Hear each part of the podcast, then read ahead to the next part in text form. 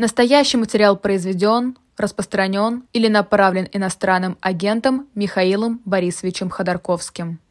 И Михаил Ходорковский присоединяется к, наш, к нам в нашем эфире утреннего разворота. Доброе утро, слышно нас, все в порядке? Да, все в порядке, здрасте. Доброе утро, Михаил Борисович. Вы у нас две недели назад победили в нашем опросе в номинации, вернее, опрос звучал так, кто может представлять ваши интересы прямо сейчас, то есть политзаключенные, там, э, которые сейчас прямо находятся в местах не столь э, отдаленных, не участвовали. И у меня вопрос в связи с этим, вот чьи интересы готов отстаивать Михаил Ходорковский? Кого?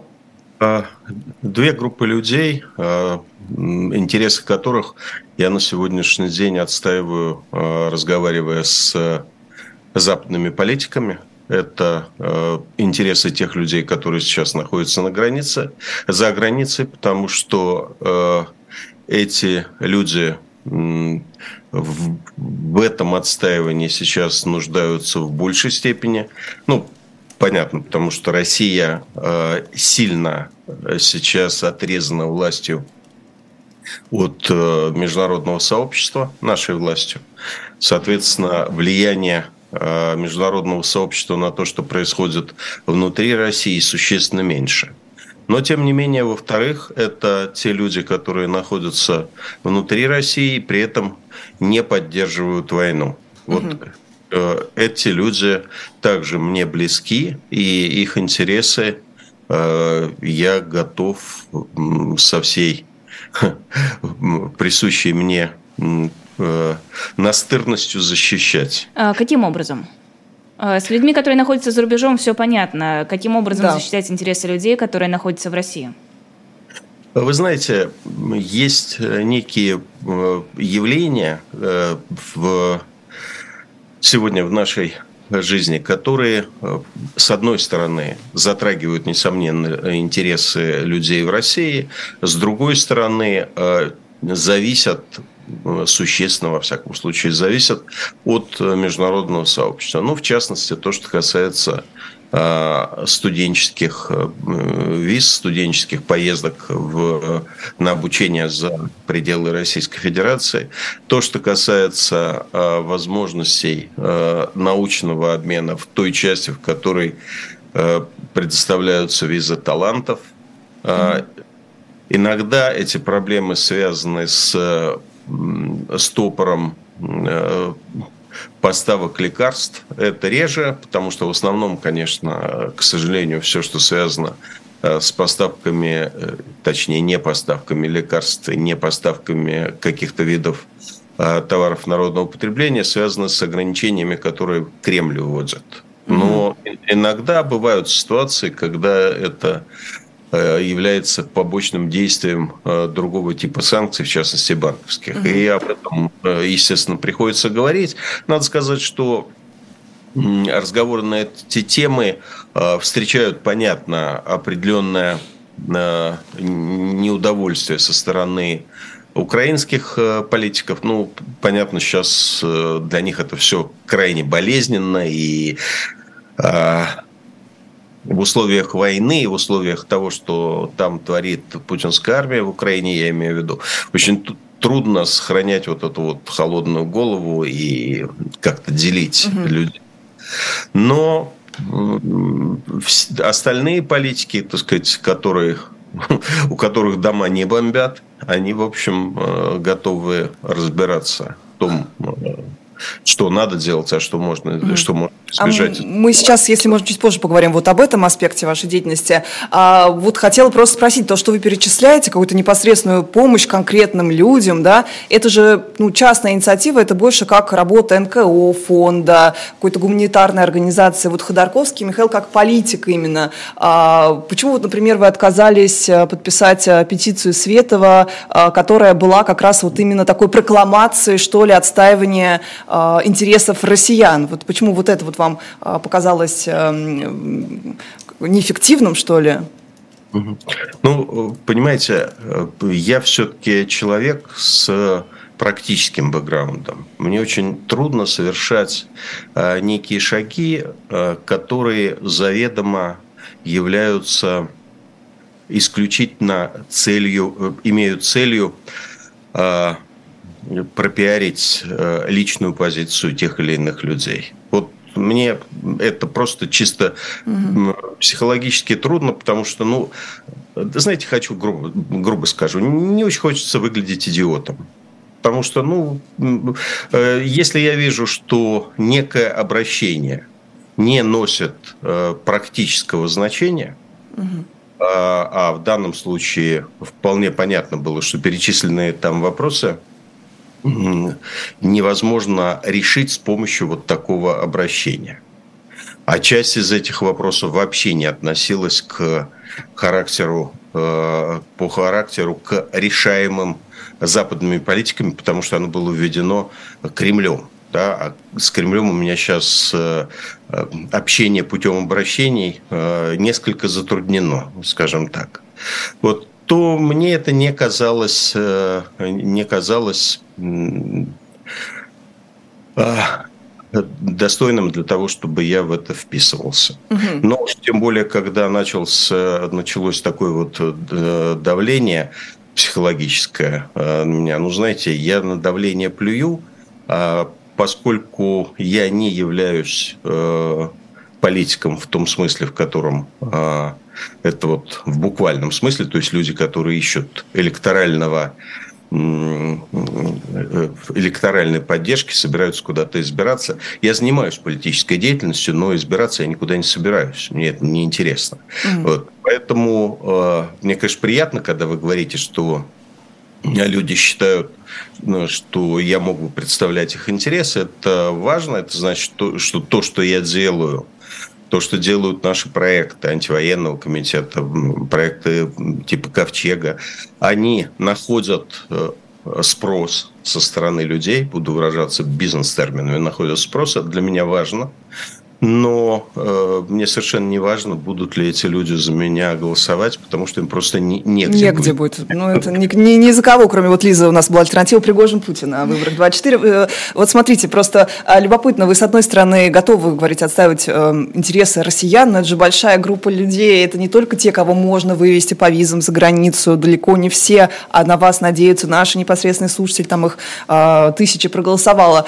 А у меня вопрос в связи с этим. Как у вас вот эта позиция уживается с тем, что вы, в принципе, поддерживаете, поправьте, если не ошибаюсь, санкции, а, ведь можно же убеждать Запад в том, что, ну как попробовать, во всяком случае, что был второй путь. Путь, наоборот, открыть границы, сказать, бегите все сюда, мы вас всех э, бегите, пригласим, глупцы. огреем, конечно, и так бы не один миллион уехал, а, не знаю, 7 миллионов, это был бы уже колоссальный удар по экономике, э, ну, понятно, по отдельным вообще секторам они бы просто загнулись бы совершенно.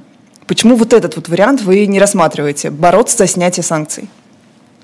Э, я не очень понимаю, каким образом санкции, которые вводятся против э, э, отдельных секторов российской промышленности, помогающие Путину продолжать войну, как санкции, вводимые против банковского сектора и в некоторой, в некоторой части энергетического сектора, которые дают Путину деньги, э, и, и Путин расходует эти деньги не на поддержку российского населения, естественно, а на производство вооружений. А, как санкции, направленные против отдельных людей из путинского окружения, там несколько, там сотен, если сейчас уже несколько тысяч человек, а, путинских чиновников – как эти санкции могут помешать людям уезжать. Вот, mm. честно сказать, у меня ну, я, я, мы, мы, вам, мы вам расскажем, Михаил Борисович, у вас просто, видимо, немножко в других условиях существуете. Но вот элементарно люди не могут выехать, потому что они выезжают куда-то, у них тут же блокируются карты, больше чем 10 тысяч долларов, вы знаете, они вынести не могут. Вывести они их сейчас тоже никак не могут, Фрайфайзен еще раз повысил, вы знаете Многие эту ставку. зарубежные банки не любят Не дают э, счета, да, открывать то, нам. То есть, э, то есть, таким образом мы говорим о том, что людям э, вопрос не в приглашении, как как вы изначально сказали. Скорее в готовности все... принять. Да, а, вопрос, а вопрос именно в банковских санкциях. Это один из аспектов. А второй – это вот такая направленность. Ведь изначально было, э, страны Балтии сразу сказали, мы, нет, что мы не будем ни визы принимать, европейские многие страны сказали. Э, ну, вот вы сами знаете про аннулирование уже существующих виз учебных и так далее. Почему не обратная позиция? Таким образом, у нас есть э, два конкретных вопроса, о которых я говорил в самом начале. Это банковские санкции и визовые ограничения. Вот угу. давайте с ними, да, да. давайте с ними подробно и разбираться, а не говорить абстрактно о том, что давайте мы всех пригласим и так далее. Всех никому и в этом смысле не мешают. Есть конкретные вещи, банковские санкции и визовые ограничения. К глубокому сожалению, в отношении банковских санкций э, попытка выступить за их отмену, она обречена на провал на сегодняшний день, поэтому ей заниматься бессмысленно. По какой причине она обречена на провал?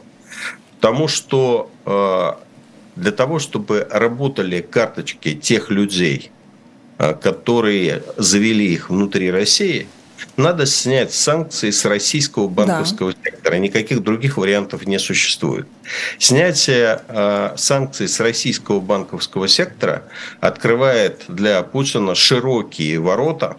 Широкие. Сейчас эти ворота есть, но они узкие. А здесь будут широкие ворота для закупки тех вооружений или тех элементов для производства вооружений, которые он на сегодняшний день использует для уничтожения э, Украины и украинцев.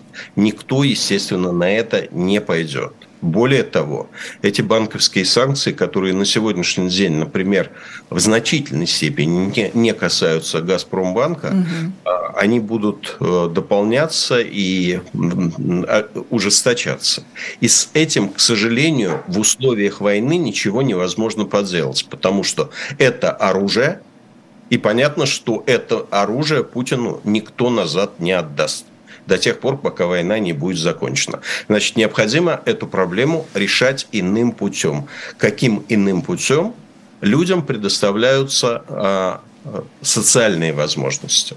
То есть э, тогда, когда люди, например, приезжают в Германию, то они получают социальные пакеты, они получают возможность работать, они получают а, жилье. То же самое пытается сделать проект «Ковчег» в той мере, в которой это возможно.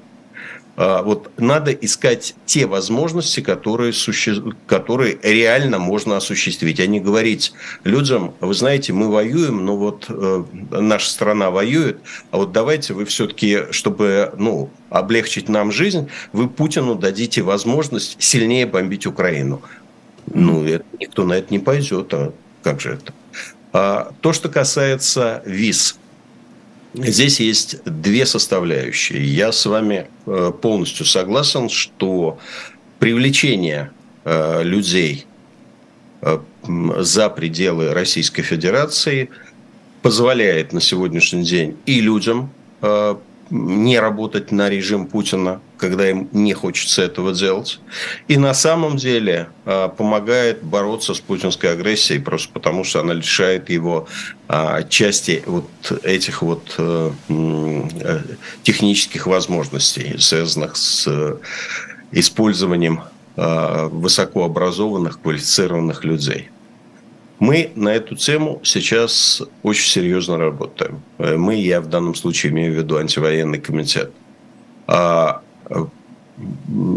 Проблема с э, визами для э, талантов, для инженеров, для научных работников практически решена. То есть я не скажу, что она решена на 100%, но Э, во всяком случае, практически она решена. Никто не говорит, что этого делать не надо, или то, что здесь будут какие-то дискриминационные ограничения. Э, если такие проблемы возникают, мы э, на уровне нашего комитета и на уровне тех юристов, которые работают в правозащите, в частности, у меня в правозащите, стараемся с каждым конкретным случаем разбираться, консультировать, Э, иногда даже помогать до, э, до результата. Угу. Ну, это действительно сложно, у нас не настолько много юристов, но тем не менее вот стараемся настолько, настолько, насколько можем. В частности, в рамках, опять же, проекта «Ковчег», то, что вот э, Анастасия Буракова занимается. А Возвращаясь к балтийским странам, у меня было несколько разговоров. В частности, я выступал Э, в э, Литве, обращаясь к предпринимательским узким кругам Литвы, говоря о том, что, ребята, это имеет смысл и для россиян, и для вас, и вообще для той ситуации, которая сейчас есть. Ну, они мне ответили, в общем, достаточно понятную вещь. Ну, убирая финтифлюшки, можно сказать, общество боится. Общество балтийских стран боится. Их что... можно понять. Да, да, их, их можно понять. И вот, вы понимаете, у меня нет аргументов. У меня нет аргументов. Это сравнительно небольшие страны по населению. Они видят, что происходит э, с, э, с, э, в, в Украине. Они реально боятся того, что Путин заявит, что он защищает права российского населения и начнет это самое российское население бомбить уже на их территории, на территории балтийских стран. Ну, ну так у них и так уже большое число там проживает русскоязычных и бывших выходцев из Советского Союза, которые себя русскими да, идентифицируют. проживает, и, и, к сожалению, Путин может, мы с вами прекрасно понимаем, использовать это. А, тем не менее, вот надо понимать, что люди каждый день просыпаются с э, с боязнью за свою жизнь, за жизнь своих семей, за свои дома. Ну, то есть, а, вот, Михаил Борисович, такой, такой немножко вот бытовой вот этот страх, да, он же похож на то, что было у европейцев, у многих по отношению к, не знаю, сирийским беженцам, про которых тоже говорили, что вот это опасно, вот так все это неконтролируемо. Ну, я прошу прощения, сейчас, сейчас э, вы говорите про совершенно разные вещи. В случае с э, сирийскими беженцами опасения были самих беженцев. А здесь в большей степени опасения Кремля, который воспользуются этими самыми беженцами для своих целей. Это разная Поняла. природа. Да. А Окей. Так, таким образом, мы разговариваем с теми странами, у которых опасений меньше. А, меньше опасений у Германии, меньше опасений у Франции, меньше опасений у Великобритании, то есть э, меньше опасений у Соединенных Штатов. Угу. И по этим направлениям работа, в общем, достаточно успешно mm-hmm. идет. А, вот переходя уже к этой теме про вот эти три слагаемые в этом уравнении, что есть политики, которые отстаивают интересы россиян в Европе, есть сама Европа со своими интересами антивоенными, и есть, а, ну вот э, про балтийцев говорить не буду, но есть украинские политики, которые выступают часто против даже оппозиционеров. Вот мы видели пример а, того же Виктора Шендеровича. Как, на ваш взгляд, можно сегодня вот в этих сложных э, тоже условиях условиях непримиримых как-то уравновесить эти слагаемые? Найти вот какой-то да. компромисс. А, тяжелая задача. А, тем более, что, в общем, провокаторов тоже хватает. Я э, не знаю, вот то, что с Виктором Шендеровичем устроил этот человек, это, так сказать, просто больной человек или это ФСБшная провокация. Ну, по результату это больше похоже на ФСБшную провокацию. Угу. Поэтому, да, еще вот этот вот аспект есть э, постоянно провоцируют, постоянно создают э, проблемы, постоянно их пушат через медийную среду для того, чтобы э, вот эти вот э, проблемы были на слуху. Проблемы, конечно, есть, но когда такие массы людей перемещаются, сами понимаете, вообще без проблем не бывает. В частности, вот недавно был а, была демонстрация, пропутинская демонстрация в Кёльне, mm. в Германии. И тут же было желание показать, что вот они, мы их принимаем, этих людей в Германии, да, а вот они за Путина. Угу. И это, конечно, осложняет для нас э, работу, убеждать. Э, а, простите, это была э, демонстрация российских граждан? Да, это была демонстрация российских граждан. Ну, я бы не сказал бы, что они российские граждане. Да, Мне там это... кто-то был немцами, правильно? Сказать, ну, да. германскими. Там, там масса русскоязычных угу. была масса русскоязычных. Вот так вот сформулирую. Вот эта масса русскоязычных не то, что не говорит о том, что это э, не новая иммиграция, это не те люди, которые уехали от Путина, а это угу. те люди, которые, э, которых пригласили 20 лет назад, 30 лет назад. Помните, была вот такая большая история с переселением поволжских немцев. Да.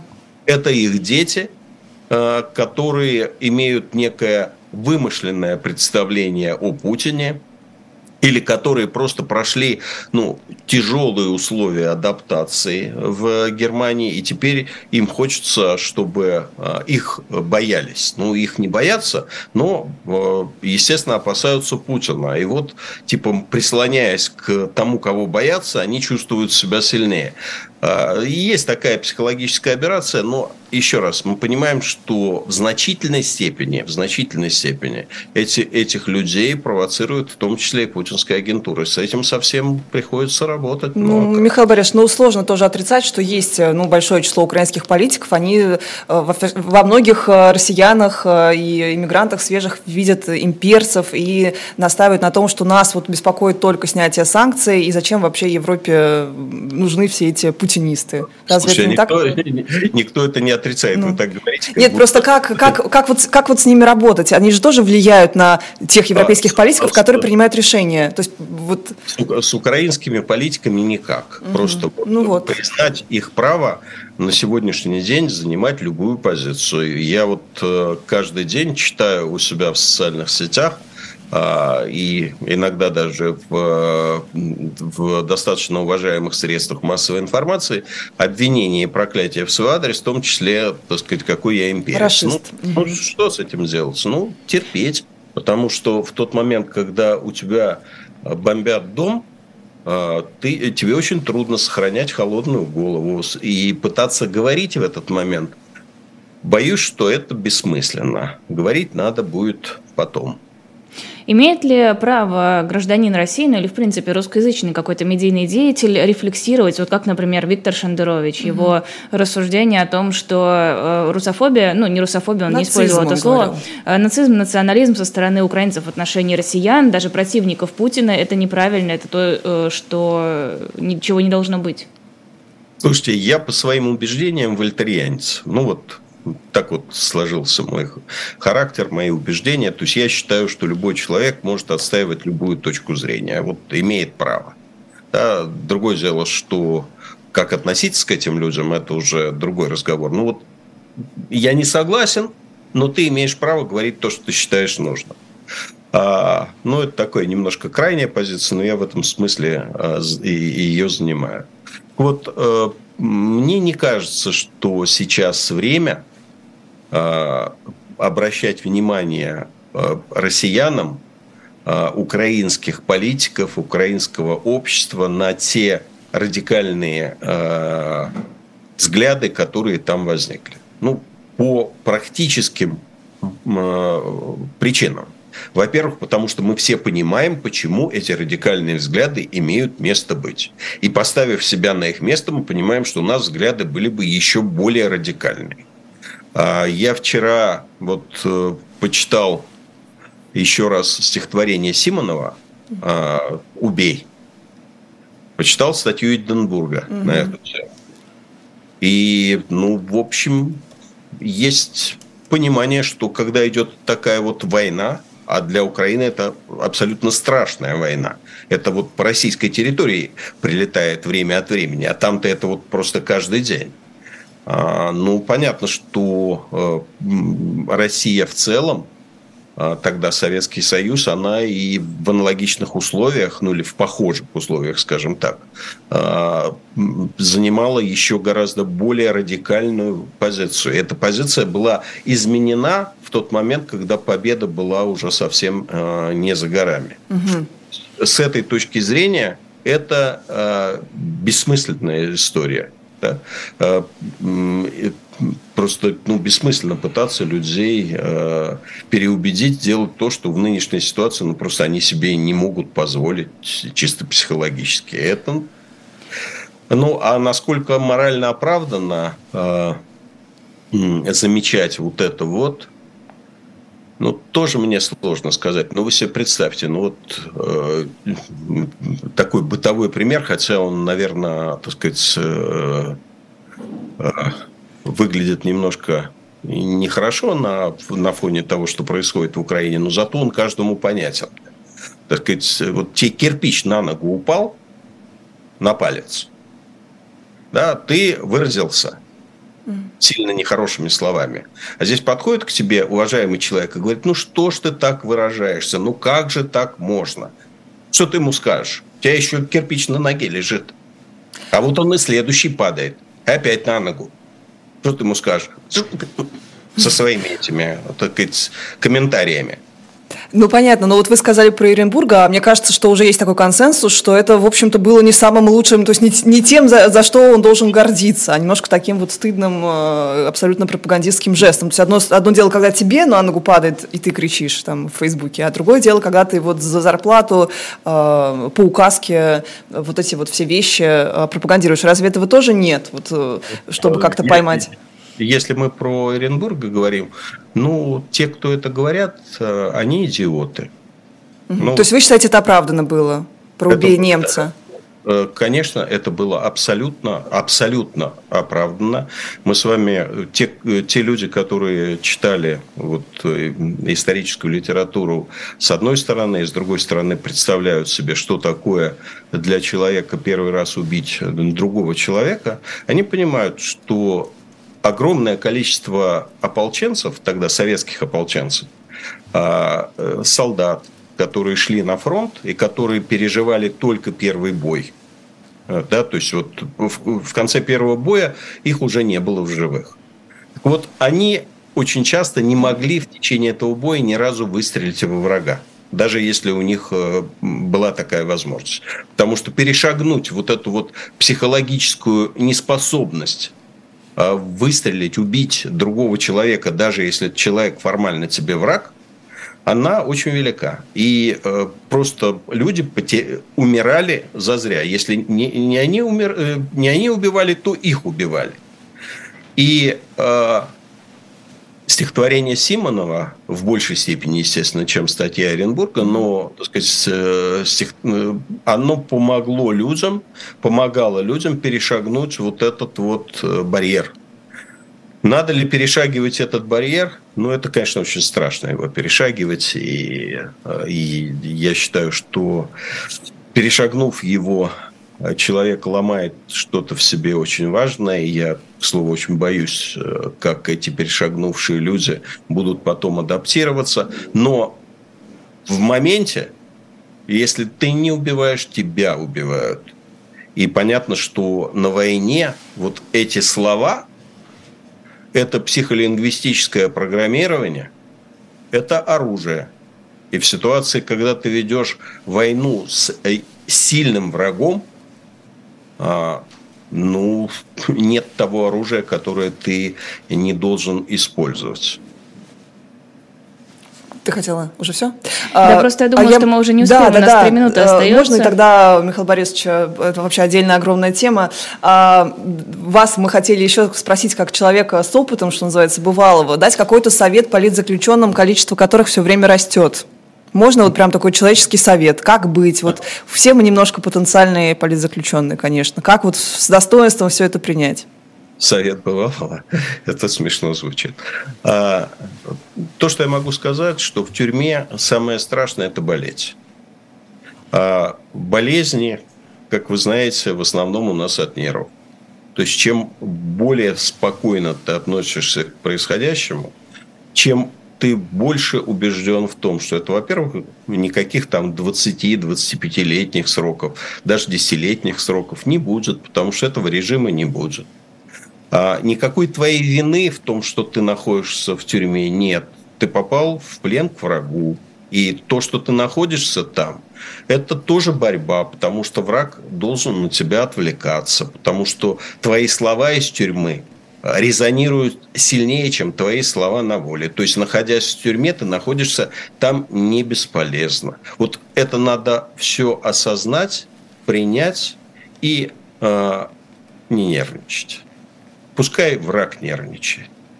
А, спасибо большое. Это был Михаил Ходорковский, Ходорковский в нашем эфире был. Э, Спасибо большое, Михаил Борисович. Спасибо. Впервые вы к нам наконец э, дошли. Видите, мы же голосование, голосованием вас призвали. А мы, кстати, с вами в последний раз виделись в самом-самом последнем эфире на Эхе еще в Ютубе. Ого. А, я, я напоминал, здесь я встречался э, недавно с одним из интервьюеров, вот, и я напоминал, что после не означает вследствие. То, что я закрыли после моего интервью, интервью не означает вследствие. Вы а, во время. Да, вы до этого наговорили достаточно. Сто процентов. Э, спасибо, что пришли. Надеюсь, что еще почтите нас своим присутствием. Расскажу, что у нас будет дальше в эфире в 12.05 программа «Будем